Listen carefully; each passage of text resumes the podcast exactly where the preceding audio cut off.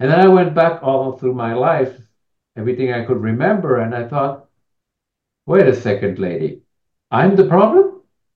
Because it started to make sense. The moment I was born, she disappeared into bed because all of the attention went to her newborn child. Right. Starting to succeed in every way and who defied the medical community in everything what should be. Even right now, the medical community tells me I'm so rare that I'm statistically irrelevant. So the intention went to me. And what did I do?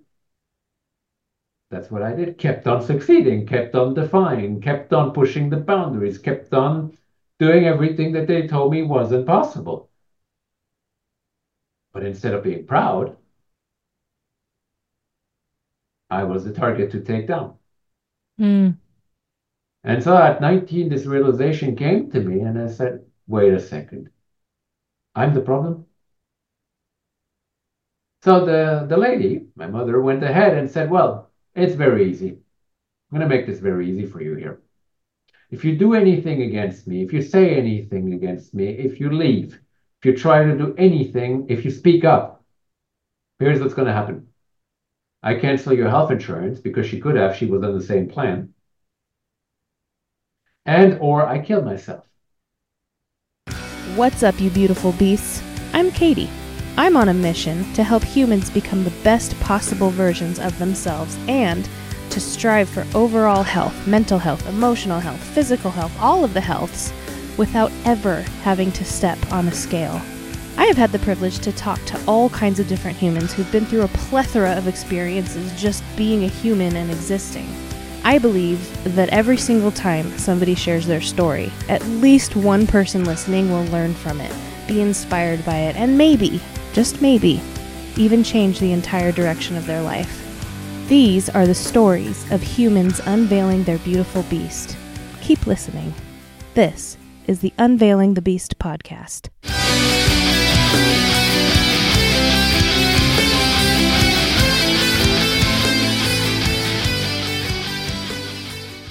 So, how are you doing today? It's nice to meet you. So nice to meet you too. I'm doing well, really well. It's a mindset, anyways, but I'm doing well. Mhm. Yeah, that's awesome. How are you? I'm good. I'm um I don't usually do um weekend appointments, but there's so many people responded to my post that I had to open up some time on the weekend. So, Appreciate it. Thank you very yeah. much. It was just a thought that worked perfectly. Yeah, that's awesome. So I did some, I call it pre-stalking, which is kind of a, a weird phrase, but I went on your page just to learn a little bit about you. And the thing that stood out for me was your love for animals. Yes, indeed. So tell me a little bit about that. So I've grown up around animals, really. Dogs in the beginning, and then out of the blue, it was back in Switzerland where I'm originally from. One day a cat walked in, and I didn't think I was a cat person at all at that time, but I was young, like I was 11-ish, 12 maybe. And we, my parents had a cocktail party, and it was nice weather, so they let, kept every all the doors open uh, for the dog to, and the dogs of the invitees to circulate as well. And then walks in this white cat lays in the middle of everybody and never leaves, uh, literally. So he stayed with us for a very long time indoor. But I've always had a love for animal and wanting to be a voice for for them as well.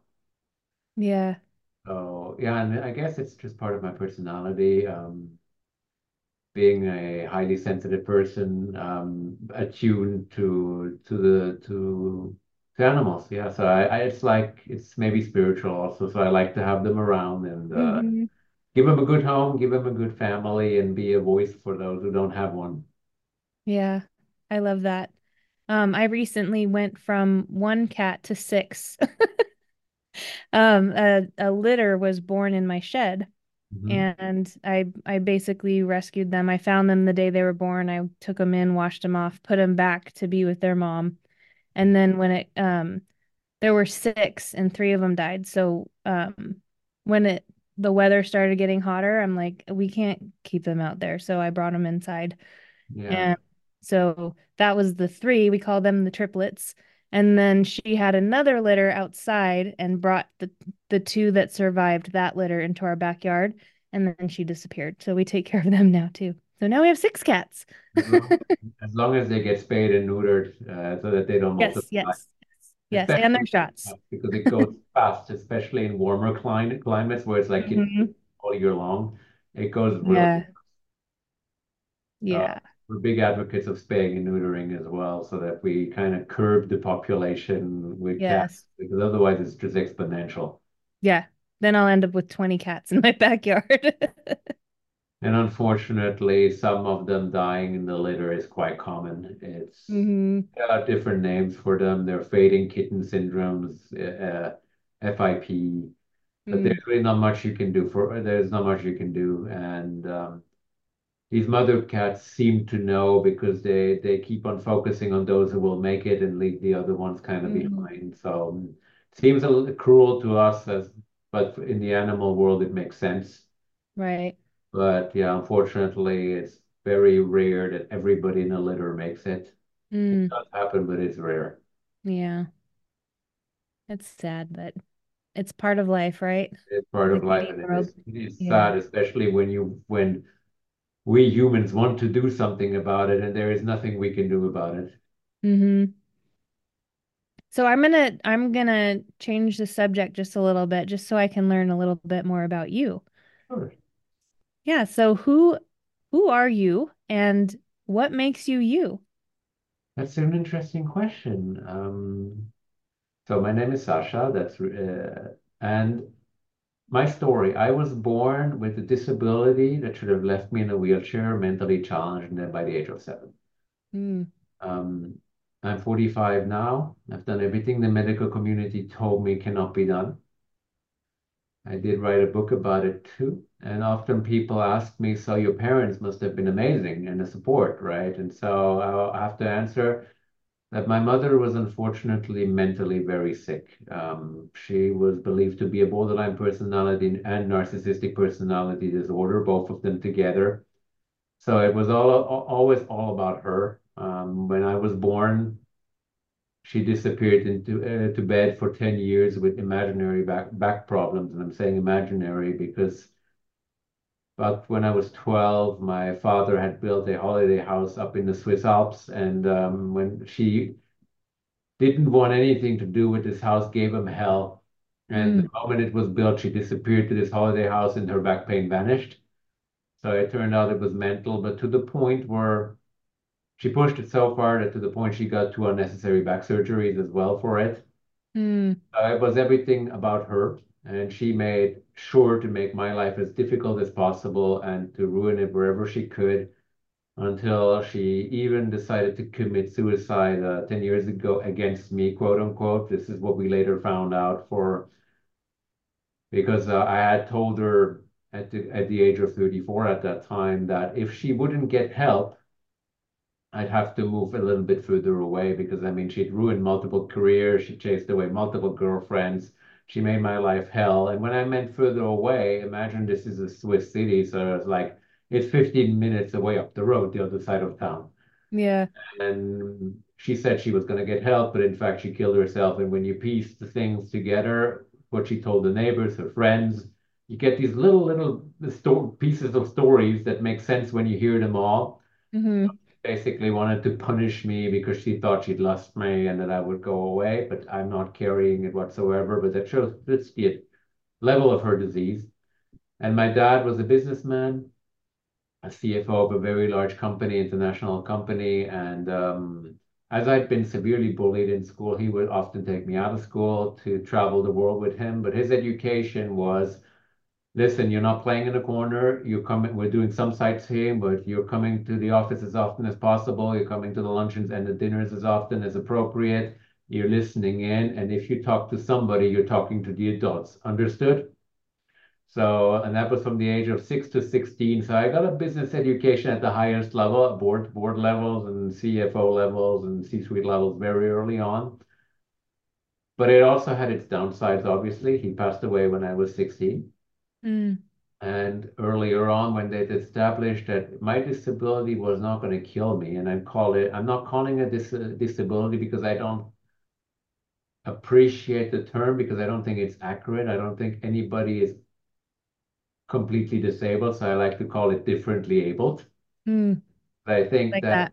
We're all differently abled. Whether we're considered medically disabled or not is one thing, but we're all differently abled. So I like to take this I like to take this out because I don't believe anybody is completely dis anything. So the disability puts you in a box and saying you can't do anything.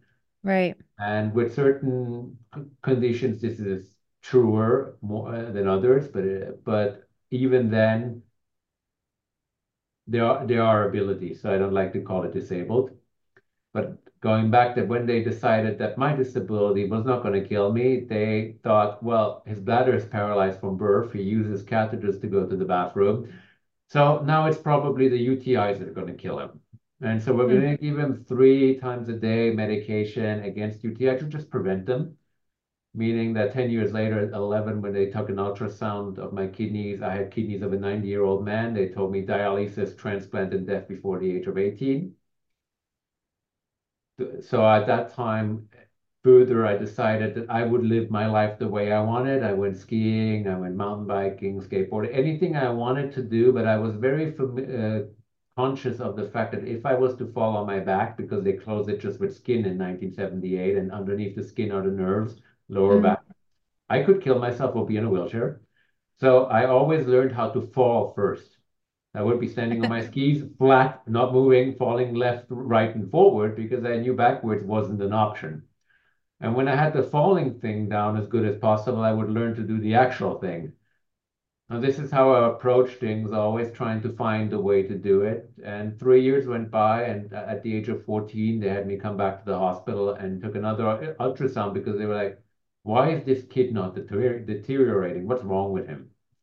And and they came back like white, like a white sheet of paper, and looked at me, and my parents were around it at that time and said, We don't understand. We're not idiots. And I looked at them thinking to myself at 14, I never assumed you're idiots.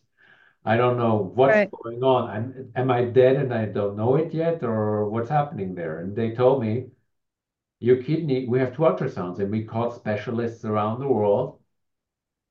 Your kidneys have regenerated to your normal age, but kidneys don't do that. We don't understand what's wrong. I mean, what's going on? None of this should be happening. Wow. You shouldn't be walking. You shouldn't be alive even. You shouldn't be mentally challenged. You, your kidneys shouldn't regenerate. What's what on earth is going on? They still don't know. And so at 14, then my dad passed away at 16, and um, so that's a bit of my story. Um, I'm I'm a speaker. I inspire people. I'm call myself a transformational life specialist. I help people reach the next level, overcome their obstacles, and um, thrive in any way they would like to. I love that. I love that. So, do you do you also work with differently abled people or do you work with everybody? I work with everybody. Okay, I that's work with everybody who has a strong desire to want to reach the high next level and is willing to put in the work. Mm, As I I always tell my clients, I can tell you how to do it, I can guide you, but I can't do it for you. So if you don't have any desire to actually put in the work, this is going to go nowhere. Mm-hmm.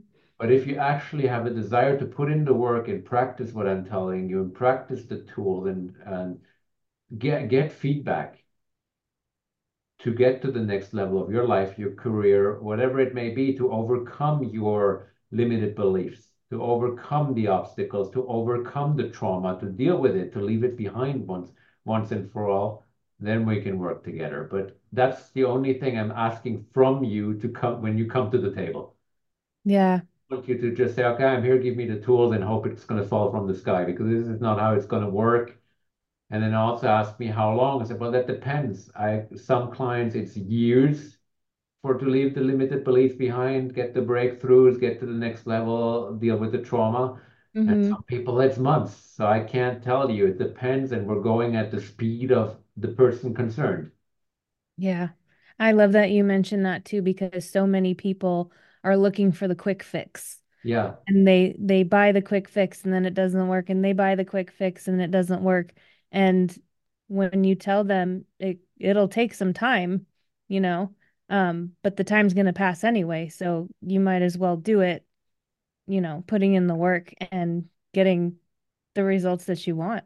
I know what I bring to the table, and it says on the website as well. And I bring all these breakthroughs, these understandings throughout my life, these obstacles, meaning literally having death on the other side of the table and circumventing it and still achieving everything they told me was impossible, going to the best schools on the planet, reading. I love reading, reading hundreds and hundreds of books, probably well thousands by now. So mm. I bring all this, uh, all of these things, uh, all of this knowledge and experience to the table but if you're just thinking that it's going to work because I'm going to tell you about it and I'm going to tell give you the tools, it's not. So right. Always important for me to also be realistic and say it will work if you apply yourself and if you apply what I'm telling you. Mm-hmm. Yeah. And that's what I tell them when they say, well, will it work? Yes, it will. All the clients who've done it, it has worked. And those clients who decided that they fall off or they don't want to put in, it hasn't worked but then I always tell them, have you watched the videos? Have you watched the recordings of our sessions? Have you implemented the tools? And they go like, no. So I said, it's not going to fall from the sky. Like it didn't fall from the sky for me either the last 45 yeah. years. It was work. It was figuring it out. It was giving you the tool, finding the tools, what works. It didn't just come to me and that was it. Yeah. I love that. That's powerful. I know for me the the tool that I refused to use for so much of my life was actually letting myself feel my emotions. Yeah. and you know, stuffing your emotions for 38 years can actually make you physically sick. So as as soon as I started because for me feeling emotions is work. And as soon as I started letting myself do that, that's when I started seeing my life change, you know. Your so, emotions are important. It's important that you feel them. And usually mm-hmm. what happens is that they're being stuffed away because either parents, well loving parents or not so well loving parents, have told you that you're not supposed to feel these emotions and that you're supposed to be tough, or it's also could be to, uh, through trauma that you don't want to revisit. Mm-hmm. Having an understanding also how the universe works, let's call it this way. People have different names for it with the energy as long as you're stuck with the emotions, you tend to re-experience the same things over and over and over again until you deal with them. Mm-hmm. Because we have found out in in quantum physics and found out with the HeartMath Institute that your heart, meaning your emotion, has a magnetic field that's 5,000 times stronger than your brain. Mm. Imagine in terms of attraction, in terms of what you radiate, well, all of these all of these toxic things that are in your emotions that are also in your energy field. So you tend to get the same experience until you let them go. So the best thing is indeed to feel them and have some people around you, whether a coach or people that you're close to who allow you to feel them so that you're in a safe environment. Mm-hmm. Yeah, I highly recommend everybody gets a coach. yes, that's what I also told them. Uh, told my clients is yes, I can give you the tools, and you can say I can do, I can figure it out myself. I said some of you maybe can, but it's always good to have somebody else who looks in from the outside and can guide you, mm-hmm. and has has patience and has no judgment. Right. Yeah, especially the the very experienced coaches who've heard everything, you know, yeah. all different kinds of human traumas and the the ones that don't act surprised when you say something that thinks that you think is going to surprise them. Yeah, that's what you know? I always tell people as well when they say, I don't want to surprise you. Say, bring it on. You might be surprised that I'm not surprised because I've right. seen so much uh, in my life with myself, my parents, the hundreds of clients. So I've heard it quite quite a deal. And for me, it's also important to be non-judgmental and be respectful. Yes. It is your emotion is what it is, and we're not here to judge it. We're here to feel it, find out where it's coming from, and work through it so that you can be fr set free from them. Yes. What are some of the um what's the word I'm looking for? Like some of the like what do people tend I don't want to say fight you on like your your clients what do they tend to like would it be pushback or like if you say something they're like i don't want to do that it's like pushback because of fear of going a place that they don't want to go to because they're afraid of this place Mm-hmm. But it's often the very place that they have to go to, to, to release it and to get a beginning of breakthrough. Yes. So I'm always telling my clients, look, I'm going at your speed, not at mine. I may have figured out what the problem is, but I'm not going to tell you because this may overwhelm you. I Right. want to you, I want to go at your own speed and take steps that are comfortable for you. And that's also why the time span is very different from one person to another. Because some person going to say, okay, great, let me go there. I'm not afraid. I want to fix it. I'm just going to go all in. Let me jump in the pool. You're there for me, so I won't drown. So even if I have my head on the water, you'll pull me back up. Let's go for it. Mm-hmm. And Yeah. other people are tiptoeing and are more afraid. And I'm very respectful and accepting of that because this is really, it is supposed to feel as good as possible for you to work with me and to be having me around. It's not supposed to go faster than what you can handle. Mm-hmm. Yeah. That's important for me. And also that's why feedback is important. I said, where are you at? How do you feel? Is that too overwhelming? Is that too much? Should we go slower? Should we, or is this too slow? Yeah. So this is really important, but the pushback comes from the fear. You know, I compare it like a dog that doesn't want to go into a wa into water, pushes Oh, yeah. the dog is afraid of something. And so, and often it's the fear. It may not even be factual reality, but the fear prevents you from going there. So let's work through the fear so that going to the place that hurts is actually comfortable and easier for you. Yeah. Actually, I had a client the other day. I took her on a guided meditation back to her childhood, and she was she said out loud, she's like, "Can I leave now? I don't like it here. Can I leave now? I don't like it here." And I I, you know, so sometimes they're they're vocal about it, and other times they'll pretend um they'll pretend that everything's okay so that they can get out of it faster. At least in my experience with some of my clients. And that's what I also tell clients. It's like the escape strategy won't give you the results that you want. right. So the um, avoidance strategy or escape strategy may feel better, Mm-hmm. it's not going to give you the results you want. And then I tell them, look, eating a ton of ice cream feels better than going to the gym. I get that. But the results that you want may be go go by go, being by going to the gym and putting yourself through the pain at, at your own pace and at your own rhythm. So you're not actually making yourself a favor if you're trying to do the escape strategy, the avoidance strategy. Yeah. So if you're not comfortable, let take let's take a step, couple steps back until you feel comfortable, and then let's take one step forward and see if you're comfortable and one step forward. Maybe we've gone too fast, so let's rewind it a little bit. Yeah. I've seen too where um people interpret the discomfort as they're going in the wrong direction when they're actually going in the right direction and they just gotta like do the just push through it because it's uncomfortable because it's new, It is. you know? You So, know, that's something very important that I emphasize as well. It's in terms when I tell them you want something new, God, the universe, call it whatever you want. We're not very attached to the names here uh, because it's not what it's. The name is not important. right. You you give the, this force will show you everything that stands between you and what you want. So this is Mhm. all the stuff that you have to work through with a coach uh, because it says, yeah, okay, you want to go there, but you can't right now because all of this stuff that we're bringing up to the surface is preventing you from actually reaching your destination. So the best thing is either you avoid it and you turn back and you complain that you've never reached your destination, or we go one step after the other and one hurdle after the other, one obstacle after the other, one trauma after the other until it's all dealt with and you can reach your destination. Mm-hmm. Absolutely. What are some of the other things that you've had to overcome in your life?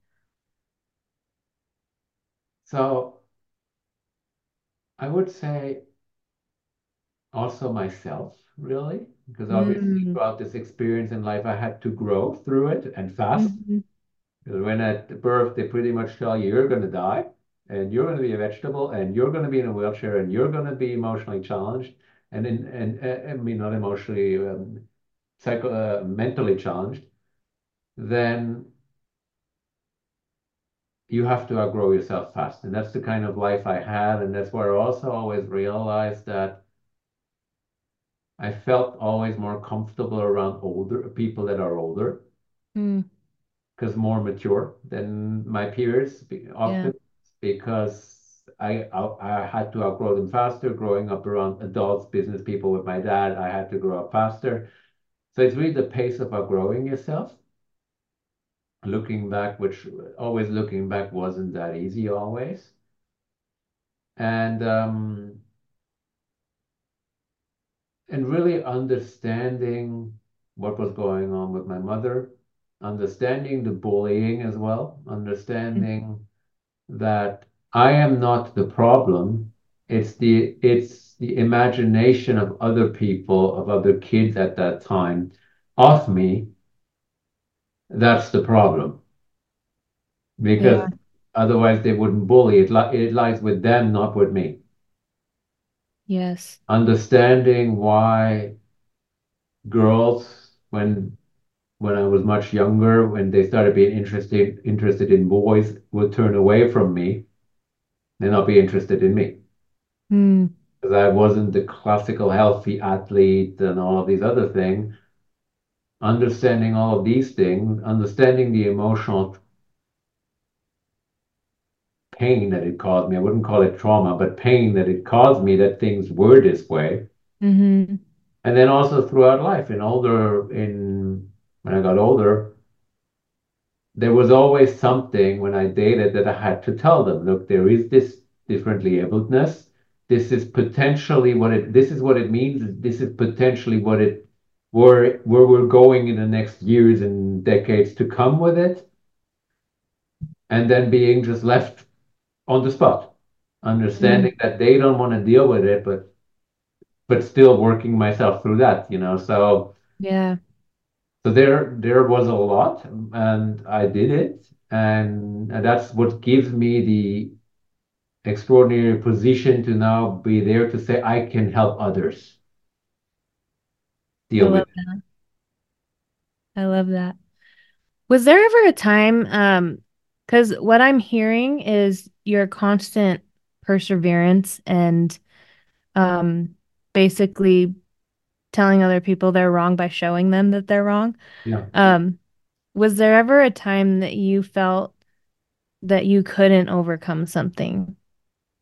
And did you overcome the thing anyway? I did overcome it. So I give you an example. So when I was Okay. 19 years old, um, I had pretty much exhausted every possibility because nobody really understood how my what was wrong with my mother because outside, as a narcissist that she was, she was always ex this extraordinary, flamboyant, ex wonderful woman.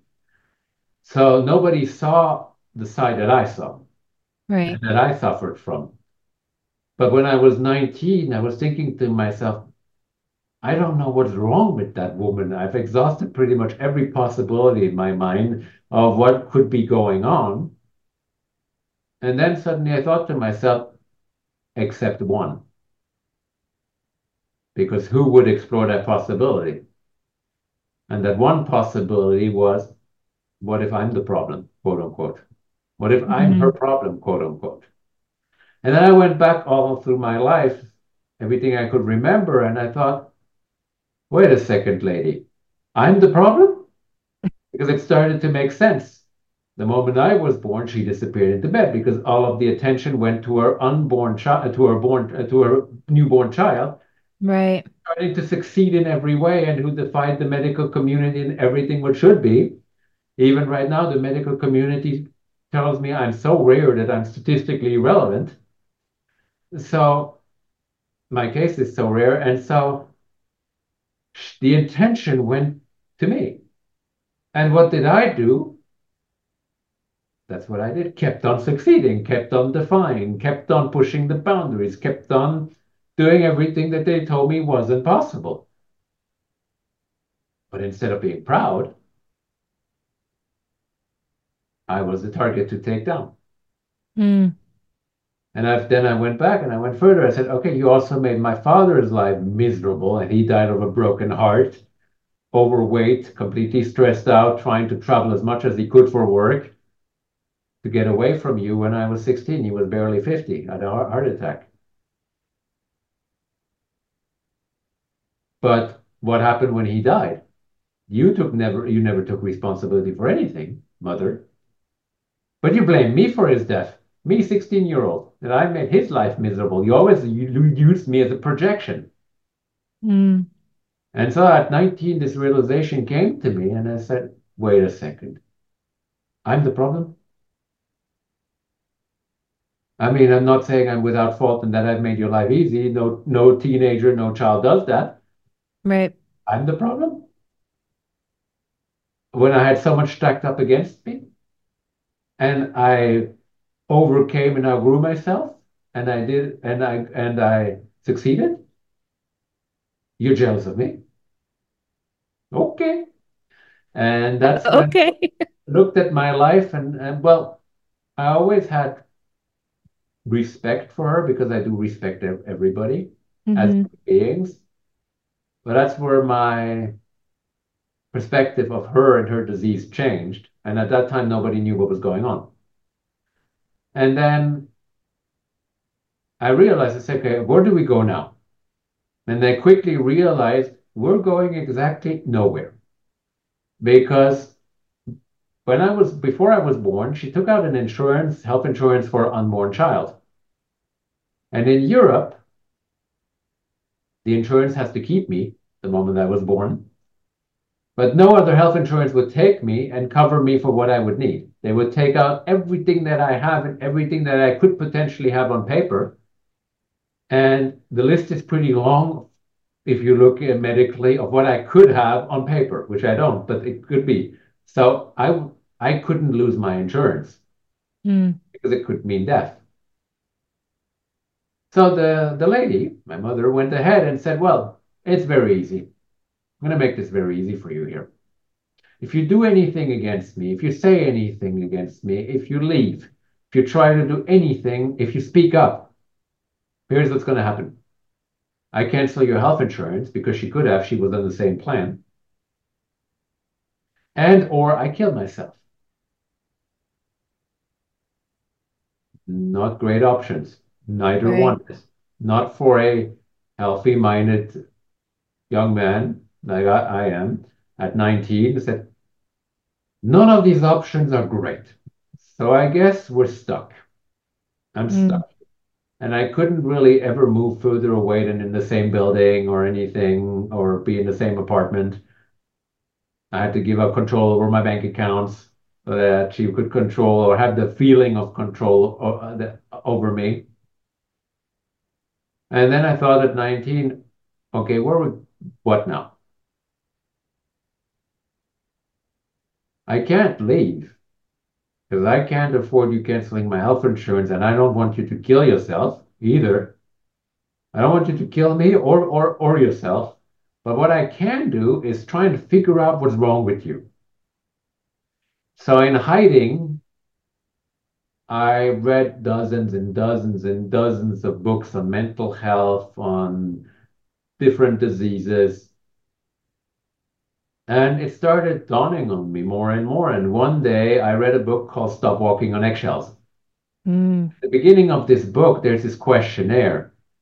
And it says that, uh, I don't really exactly remember, but if you answer three or four with yes of these questions, you are living with a narcissistic personality disorder person, plus borderline, plus whatever else. And I had answered all of the questions with yes. Mm. And I looked at this and said, I'm having a problem here because I'm living with somebody who is apparently very, very strongly mentally diseased. And we ha- always had the same doctor. There was another requirement that she needed before to be living as controlling as possible. And that's me. I went back to our doctor and I looked at him and said, Do you understand that this per- person, my mother, has narcissistic personality disorder and borderline personality disorder. Do you understand this? I read enough books to tell you that. I answered enough questionnaires to tell you that. And at that time, he was like, Yeah, that makes a lot of sense. Mm. Um, okay, great. So I was able over the next years, decade or so, because I mean, this went on then from 19 to 34 for me until she killed herself, to say, I can't leave. But I can use this as a kind of laboratory. So if I do A, what do you do? If I do B, what do you do? If I do C, what do you do, dear mother? Oh, that's interesting. If I do this, this happens. If I do that, this happens. If I do that, this happens. And then one day I actually realized after years of doing that, you're actually predictable. Hmm. There, you can actually predict the behavior of the madness because you will Wow. al- always only do a certain set of things, and it's repetitive, and the sequence is kind of repetitive, so you're predictable. And all while going through this, I got my bachelor's degree, my two bachelors, my degrees, uh, and mine are in two and a half years instead of four. I was an A student, got my master's degree, got executive education in the highest schools, ran my own business. So when you ask me what didn't I think I would understand is at 19 what was going on with her, and then actually still being able to thrive through the madness. And it was madness. It was up to every day dozens and dozens of text messages from her imagining diseases, having me come back from university, having me drive back for this or that at home, saying that she'd kill herself, and then it was all a joke. And when I would come back, it was like, I never said that. It was written here. You you never said that. It's written here. And saying, yeah, but that, that I didn't mean it, and just chasing me around, doubling the keys to my apartment, writing me written notes all over my apartment floor saying liar, pretending all these other things, accusing me of everything under the sky. It was learning how to deal with that. Hmm. So now when I have somebody like that, I'm like I'm at the stage stage of my life where I can say whatever. I've seen it all. I've known the projection. And many years later, in fact, in business school, I had the immense pleasure and joy of having a master class with Daniel Goleman, the Harvard psychologist. And I Hmm. went up to him and I said, listen, I guess I know the answer, but I'm not trained as you, but let me ex- tell you a case. And I told him a little bit, and he said, Yeah, she's using you like a projection screen. It's like a movie theater. They, they project it on the screen. They believe their story is real, and they believe that the projection screen is the problem. That's why they tell you, if you wouldn't be in my life, I wouldn't have any problem. That, yeah, that's exactly what I figured, but I wanted you to tell me. So I was really figuring that out and thriving through that, and then succeeding through that. I mean, obviously, I never wanted her to to kill herself. It was a choice Right. that she entirely made on her own. She tricked everybody, even me the night before, saying, "I get it, I understand it, I will get help." She had dragged me through every emergency in, uh, room in town at the time in Geneva, Switzerland, where we were living. They never found anything wrong except mental. And the doctors would always come out of the room while, while, I was waiting in the hallway because I said, I can't take it anymore. This disease, that disease, it doesn't exist. And they would come out in the hallway and to me and say, listen, um, I don't know how to tell you that. And I was like, tell, always tell oh, you can tell me nothing is wrong with her physically, right? She's all mental. And she said, oh, thank God you know. I said, yeah, but this woman doesn't get help because it's always everybody else else's fault, but everybody knows. And that's when I told her at the time, I said, listen, I love you, but you need to get help. Everybody pretty much agrees you need to get help. It's nothing physical. There is no issue. You're healthy. Yes, you had cancer when I was 16 and you survived it, but you're healthy. It's mental. You need to get help. Yeah. And that's when she looked me straight in the eyes and said, I understand. I get it. I want, I want to change. I will get help. I promise you. And for some reason that night I believed her.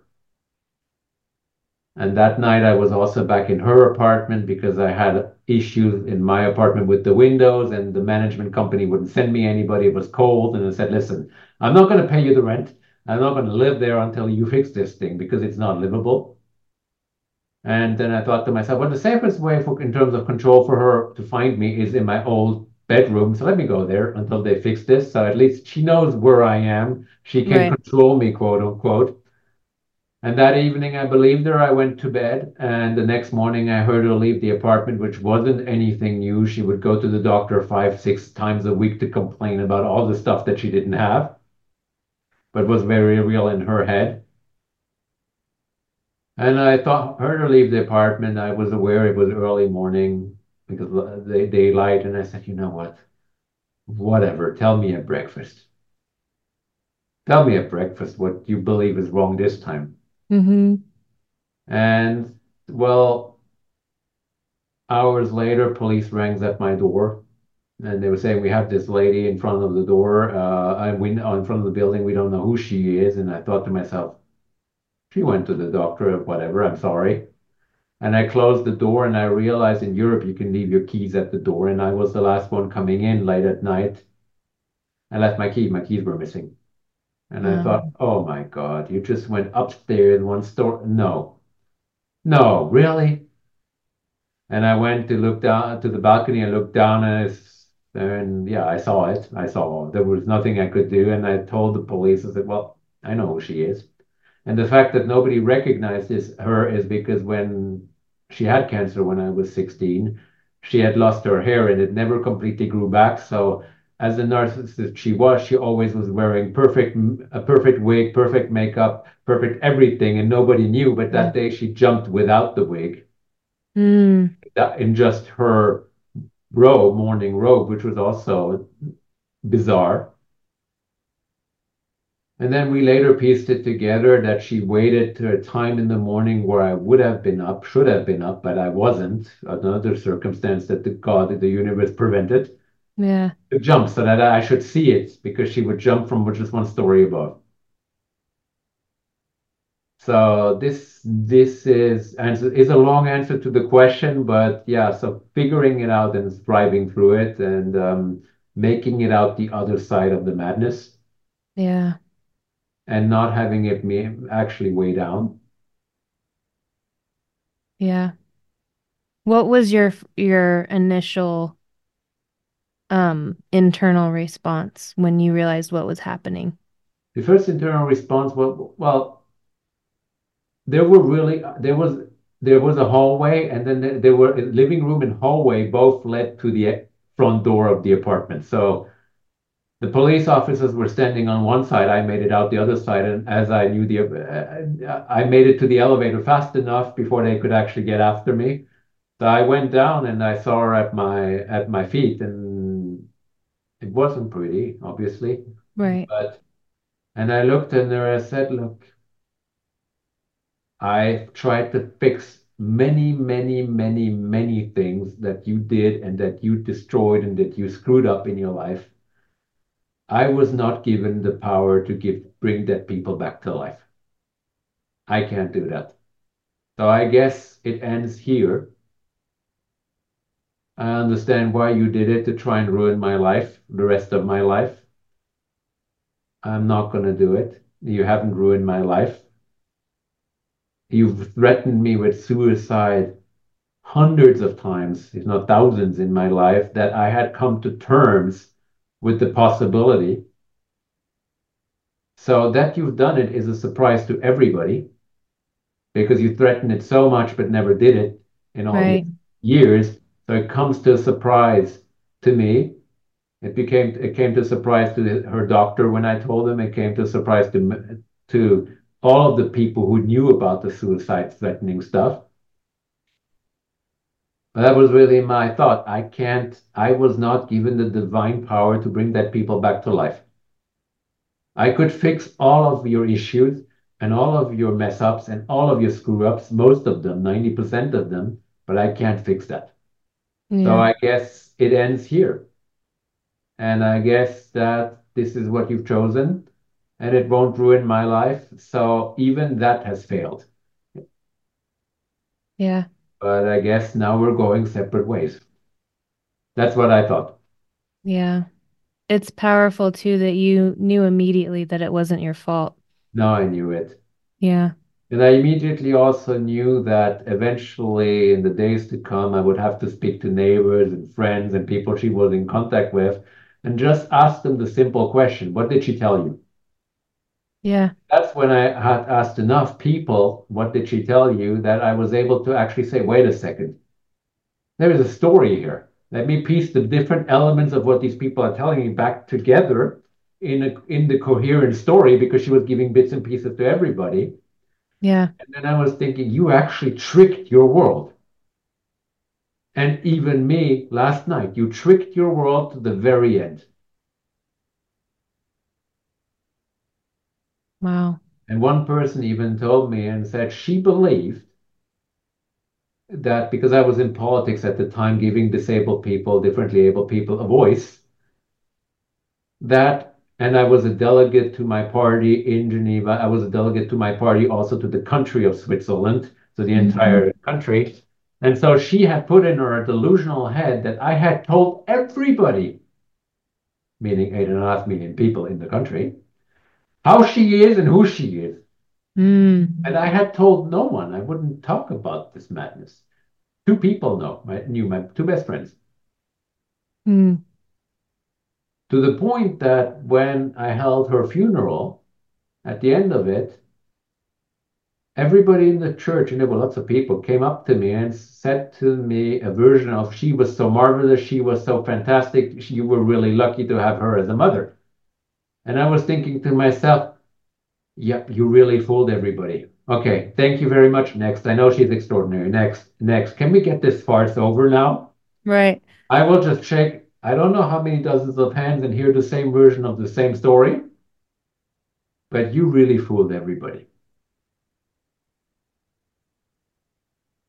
Mm. So, yeah, so this is what I thought. And I always said to her, I'm not carrying it. This is not my fault. And the doctor even told me when I called him and said, Listen, I want you to hear this. You gave up the better part of your life. I mean, some of them you were a child, you didn't have a choice, but until the age of 34 to keep this woman alive. And you kept her alive until the age of 60, uh, 67, somewhat. So, honestly, all the applause goes to you. And this is not your fault. Given nobody thought she was going to do it, and that it was just threatening. We've heard it so many times and so many times that we didn't believe it anymore. But it's not your fault. And I told him, I said, I know it's not. I've done everything in my power to get her help. I did everything in my power to keep her stable, to keep her alive, to give her what she wanted, even if it was completely detrimental to myself. Yeah. And So I also decided, you know, against winning, I thought to myself at that time, I'm not going to give you the very thing that you want me from me, that this ruins the rest of my life. Mm-hmm. I'm not going to give you that. But that goes back to a mindset that I developed very early on to find a way to be victorious. And at 19, the doctors actually eventually asked me, How did you do it? And I said, I don't know, I just did. My disability and overcoming differently ableness and thriving and succeeding. And I went back home and I thought to myself, and I said, wait a second, I have it. And I went back to the doctor and said, I have an answer for you. The answer may not make sense, but I have an answer for you. And the answer is this there's a fine line between victim and victory, just a couple of letters, and you choose. And you gave me the memo of victim, and I refused to read it. And I wrote a memo of victorious, of victory. And I, I, I, I only read this one. So while you chose victim for me, I chose vic- the, uh, a couple of letters and I chose victory. Yeah. I love that. And also, you're the only one in your body. So yeah. if somebody says you can't do something and you know you can, you're going to do it anyway. Exactly. Yeah. But to the point that when I went to business school, I always I had a goal young because it, when they always said you'll never go to school, you'll never achieve anything. I asked my parents at the time, "What's the best school in the world?" And they said Harvard. And I didn't keep Harvard that much in mind, but I kept the best business school in the world in mind. And in my mid 20s, I was on the board of the largest business club back in Geneva. I was the youngest.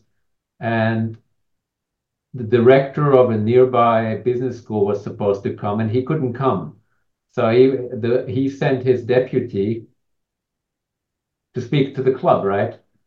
And I spoke to him and I said, listen, I'd like to go for an MBA, executive MBA, and this is my life story. And he said, well, I was 25, I was 28 at the time. He said, well, 27. And I said, you're too young because our executive MBAs, they're in their mid 30s to 40s. But I have something for you. We have this executive program called Building on Talent, and it's like a mini MBA, and you would be the perfect age. If you have the money, I have formally accepted you. And I said, I don't have to fill out any paperwork or anything. No, I've just decided that you're in. You're the perfect fit. Your life story is extraordinary luckily the money was available and then i went back home and i thought to myself imd business school where are you in the where, where are you? And i went to financial times rankings of the executive education and business schools number one in the world. And i said well i always said i wanted to go to the number one business school and i'm doing exactly that. I wasn't attached to the name. I was attached to the top Right. Funny enough, when I went there, I went to the back to the medical community. Said, "Well, it's pretty hard to beat the top." As of never going to be able to study, right? And they looked at me and they said, "Well, that was luck. They were just lucky." I said, "Okay, great, fine. Let me do it again." I got accepted into another program a couple years later, and then still number one for many years. And uh, and I went back to them twice. Still luck? And they said, well, you know, we don't understand. I said, yeah, well, I know that. That is the answer that I've heard my all my life, but to just dismiss me, okay, not great. So this is not so much to say, look how great I am, but it's to, it, because uh, I don't need that. I don't have an ego, but it's to say, look, I've done it. Now I can teach you how. Mm-hmm. And I've developed tons of tools to teach you how you can overcome, how you can thrive, how can you how you can reach your goals, and how you can be your best version. And I'm using it as a force for good for my clients and said to say, I went through all of this. It's not about I don't want to make it all about me because it's not, but I've I've learned so much that I and I know how and I can give this to you. So let me use this for good instead of saying, I did all of this, I never want to talk about it again. Thank you very much. Now let's talk about it. Let's yeah. put it out there. Show that everything is possible. Let me show you how two can get the what is what seems impossible for you, get it done and make it possible. I love it. And you have seen it all. When you say I've seen it all, you have seen it all. I've seen a lot. I've always considered yeah. myself very lucky to have been born in the Western world because I know that had I been born in third world countries, I wouldn't have stood a chance. Mm-hmm. I considered myself very lucky. And that's something else with me. I always looked at it this way. I always looked at how many more people are actually, quote unquote, behind me, are less fortunate. Right. I always had food on the table. I always had a roof I always was warm. I always had clothes. I was always well kept. How many people are actually behind me? And how few are quote unquote in front of me? The physically, medically healthy, the more successful.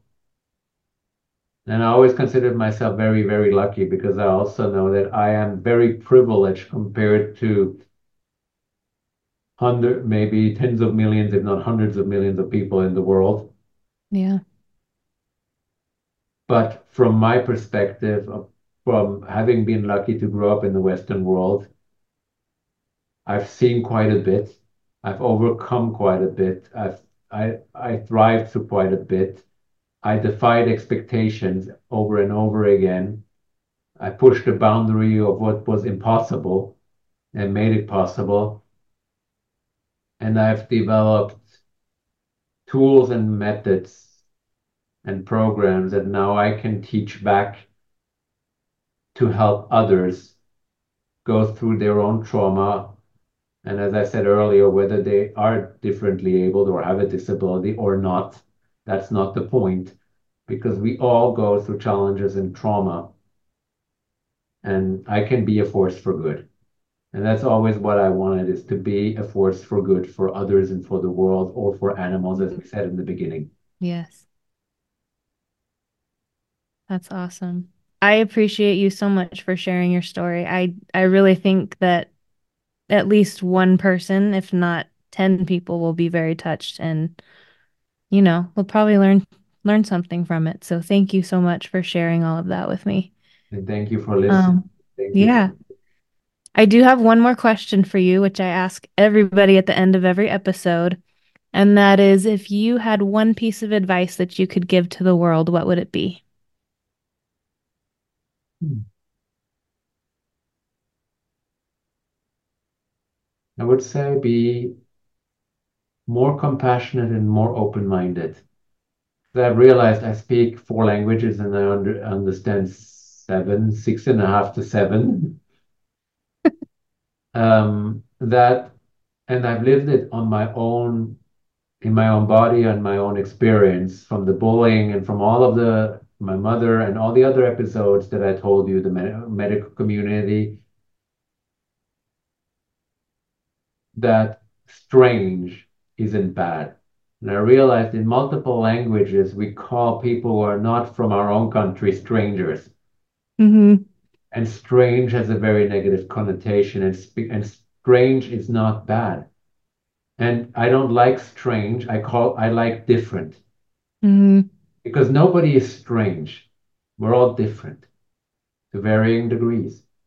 And we can learn so much from our differences.